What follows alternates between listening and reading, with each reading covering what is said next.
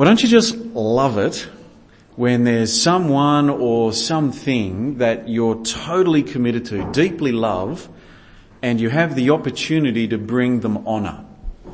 Uh, maybe uh, you hear, you know, when you hear of Olympians and they genuinely consider it an honour to represent their country, they, they, they're welled up with pride. Uh, when I was a high school teacher, uh, I really respected my head teacher and I wanted everything I did to reflect well on him as my boss. Uh, you got anyone or anything like that in your life? Maybe your parents or your workplace? A dear friend? Something or someone you are devoted to and to be able to honour them, that is something you would jump at. Friends, isn't that the way we feel about the Lord Jesus? As we've been looking at oh, this opening chapter of Philippians the past three weeks, we have seen, haven't we, that Jesus has spectacularly hijacked this thing we call life. That in his life and in his death and in his resurrection, he's cracked open what life is all about. It, it's about him. And wonderfully we've been made his servants because we've received God's grace and peace in Christ. We're waiting for the day of Christ. To live is Christ. And if we've been brought into this fantastic truth that life is all about Jesus, then of course the way we want to live is to honour Him. And this isn't a burden to us. This is exactly how we want to live. Paul summarises all that we've seen so far in verse 27. Have a look at it with me there. Verse 27.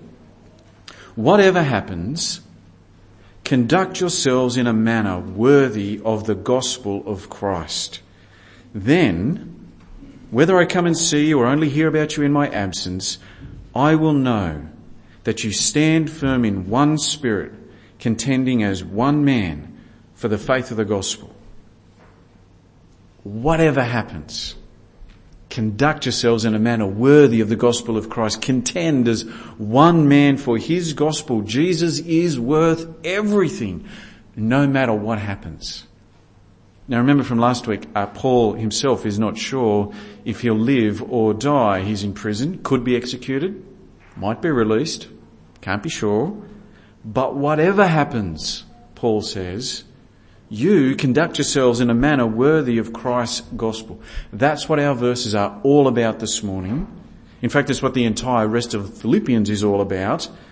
That we're to conduct ourselves in a manner worthy of Christ's gospel. And in our verses that we're looking at this morning, the way we do that is by contending as one man for the gospel. Now the idea behind contending as one man is, is the idea of striving together. It's labouring together, toiling, working really hard together. And notice in verse 27 that we're to be like this for the gospel. Fighting for the gospel in any and every situation like comrades at war. In any and every way, if you're at war, you fight together for each other. You see your man down and you rush out to help him and get him out of harm's way. Or you're trying to sleep in your bunk, but someone else is crying because the war has become too much for them, so you get out of bed and you comfort them.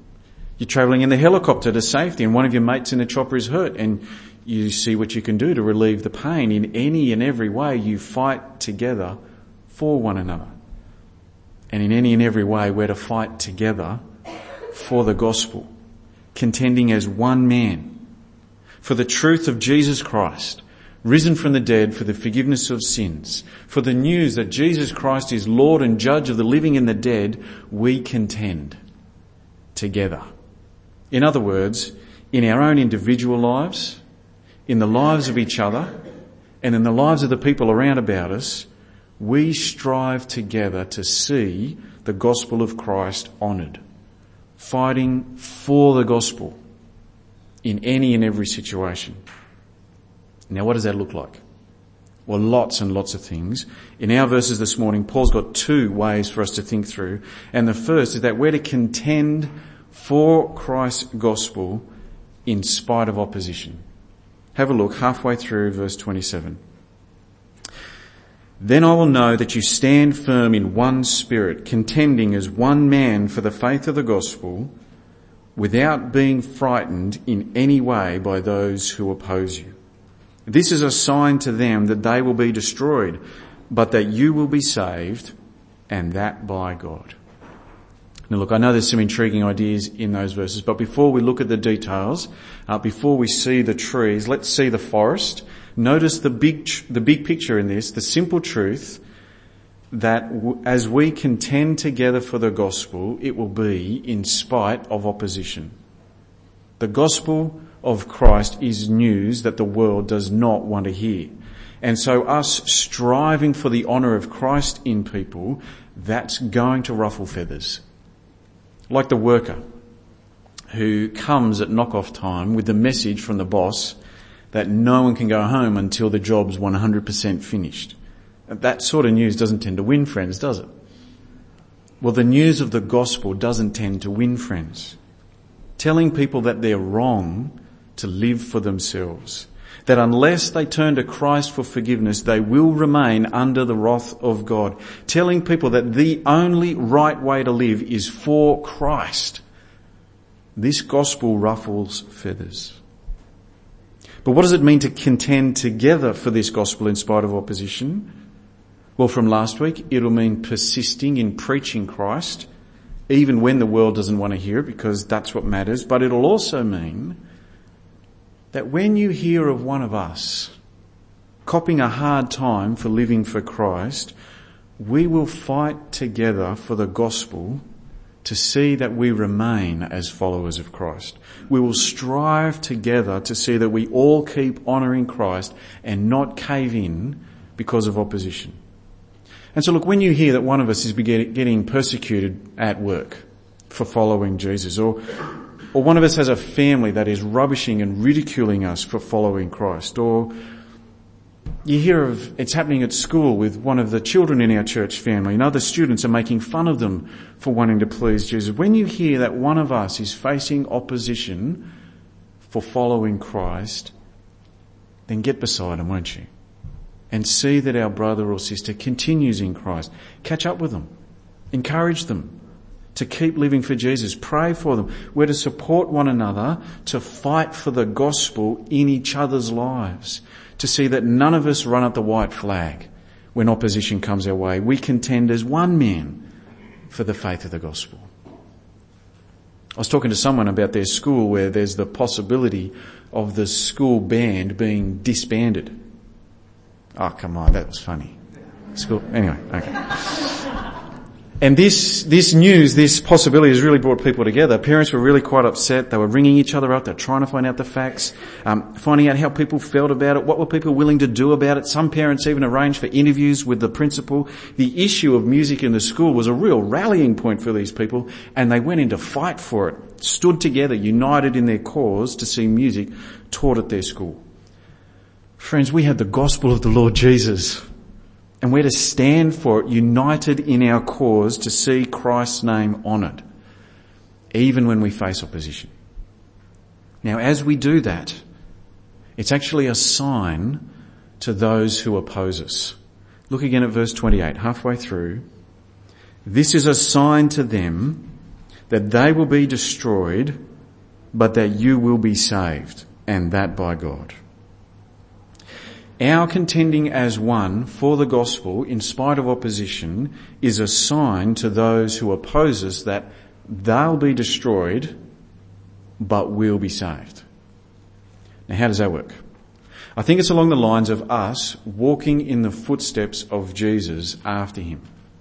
It was given to Christ, wasn't it, that he should be opposed and even killed at the hands of his opponents and only then to rise in victory. Suffer first, then glory.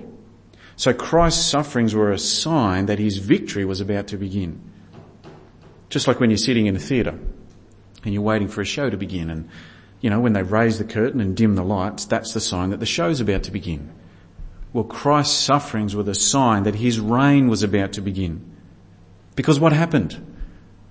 After the people who opposed Jesus had him killed. He was raised up in glory to have all authority in heaven and on earth.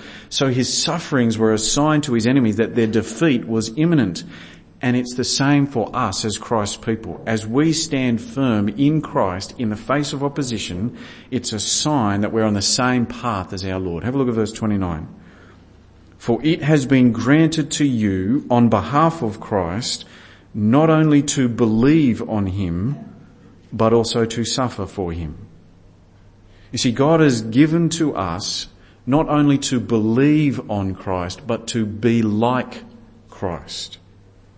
If he was rejected and opposed by the world, then as his followers, of course we're going to suffer as well. But, as surely as day follows night, as surely as Christ's victory came after his sufferings, so too will ours.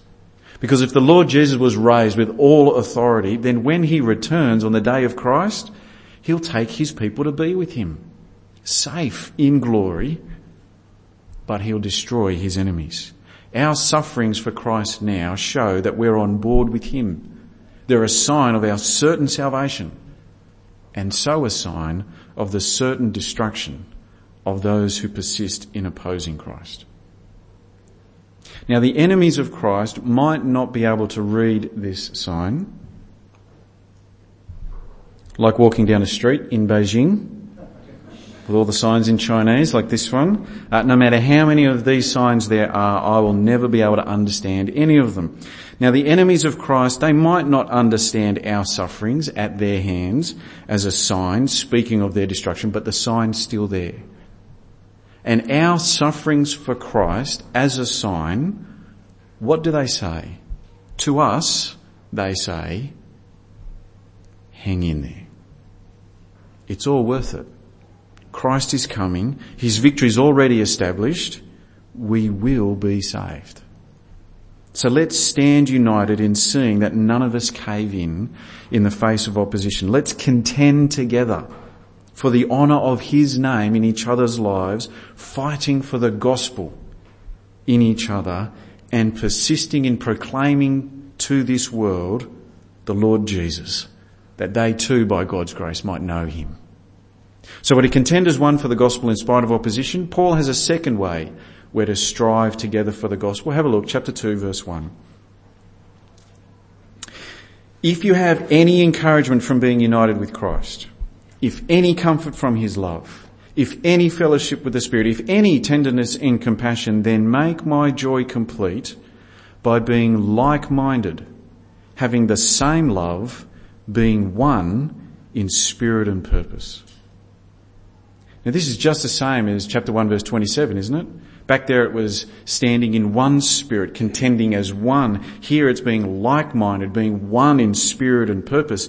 And if we have any, any understanding that to live is Christ, then we're to be one in spirit and purpose for the gospel. And what's the second way that we can do that? Verse 3. Do nothing out of selfish ambition or vain conceit but in humility consider others better than yourselves. Each of you should look not only to your own interests, but also to the interests of others. Now those verses are beautiful in their own right, aren't they? Aren't they just lovely? I mean, imagine a church family that conducts itself like this. No one trying to make themselves better than anyone else. Instead, everyone working hard to look for other interests ahead of their own. It, it's just beautiful. But remember the bigger picture. This is all in the context of being one in spirit and in purpose for the gospel, conducting ourselves in a manner worthy of Christ's gospel. So let's think through these verses with that in mind. We're to contend as one for the honour of Christ in verse 3 by having nothing to do with selfish ambition. The idea behind selfish ambition there in verse 3 is the idea of trying to make ourselves look better than others. So we're not to fight each other for pride of place, selfishly looking for our own interests, scrambling over one another to, to better the other, like the person at work stabs everyone in the back, trying to make the boss think better of them, or the school playground where the hierarchy of who's cool and who's not is sorted out with venom over and over again. These have absolutely no place in a church family this sort of attitude where we might look down on others because of their sins or bicker behind people's backs about the style of music we have, squabbling over insignificant things, trying to make a name for ourselves or, or feeling smug because, well, I help out at church more than so and so. Or quietly poo-pooing the way other parents raise their kids. We're to have nothing of this sort of thing because it does not contend for the gospel in each other's lives. Trying to squash other people in your church family, that's going to turn them away from Christ. It's not going to contend for them to keep them in the gospel, is it? Can you see how selfish ambition, making ourselves more important than others, it just cuts right against the grain of what we're meant to be doing as a church family. Contending as one for the faith of the gospel, fighting for each other to see one another continue in Christ.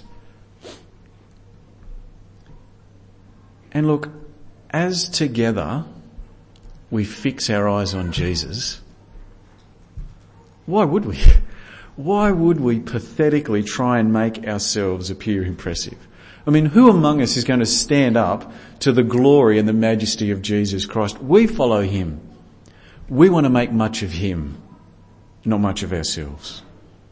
Paul goes on in a similar vein in verse 3, where he speaks of humbly considering others better than yourselves, looking not only to your own interests, but also to the interests of others. So we are to look after our own interests, but we're also to look after one another's interests. And what is our interest? Well, in verse 2, we all have the one spirit and purpose. What's the one thing we're trying to do with our lives? Chapter 21, contend as one man for the faith of the gospel. How do I look out for my interests? What's going to benefit me? How do I look to your interests? What's going to benefit you? It's to stand firm in Christ, contending together to see Christ honoured in my life and in yours, in your life and in mine. So personally, what are you doing to fight for the gospel in your own life? If you're disciplining yourself to routinely feed your soul on the Word of God, regularly praying in complete dependence on God, taking every opportunity to testify to others about Christ, friends, if that's you, keep up the fight, won't you? Good on you. For the sake of Christ's honour in your life, keep up the fight but also in your own life, do you have any habits that are really unhelpful for you as you try and take Jesus seriously? And are you letting these habits get comfy? Maybe they've even become a part of the furniture in your life. Friends, fight for the gospel in your own life, for the honour of Christ, a life worthy of his gospel. Take a stand. But look, what about for the rest of us in your church family? Are you contending for the gospel in us? Friends, if you're regularly pulling up your sleeves for our sake, encouraging us in the things of Christ, helping us follow Him, rebuking us when we need it, always there at the ready to point us to Jesus. And look, I know there are many of you that are like this. Friends, if that's you, thank you.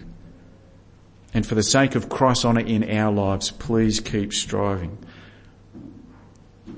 But if in all honesty you find yourself on the fringe of your church family and keeping us at a distance, not really doing much at all for the cause of Christ in us, friends, we all need all the help we can get to honour Christ in our lives. So please, for His sake, please fight for us. Contend by our side. Bring God's word to us. Pray for us. Encourage us when we get things right for Christ. Call us back to Jesus when we start to drag his name through the mud. I want you to imagine a cricket team where the players are at each other's throats, always bickering, each player always trying to prove that they're better than everyone else, constantly undermining the other players, even to the point of deliberately dropping catches during a game. Now it'd be ridiculous, wouldn't it? And imagine watching that team play. It'd be embarrassing. And who would join that club? The reputation of that club would be in tatters. Brothers and sisters, we're not playing a game where you chase a leather ball around the park for hours on end in 40 degree heat. We have the gospel of Christ. If it'd be ridiculous for a cricket team to fight amongst itself, it'd be disturbingly tragic for a church family to fight amongst itself. Because we're not just trying to win a game. We're fighting for the sake of the Lord Jesus Christ, for His honour in the lives of one another. And so we contend as one man for the gospel. In any and every way, we stand together as one to see Christ honoured everywhere. In my life, in your life, in everyone's life, for the sake of Christ. Let me pray. Heavenly Father, we pray that you would give us the strength by your Spirit to conduct ourselves in a manner worthy of the gospel of Christ. Father, we pray that we would grow as a church family, contending as one for the faith of the gospel, that we would do all we can in any and every way to see your son honoured in our own lives, in the lives of one another, Father, in the lives of the world around about us. Father, please help us to live all for Christ, for His glory and for His honour. Amen.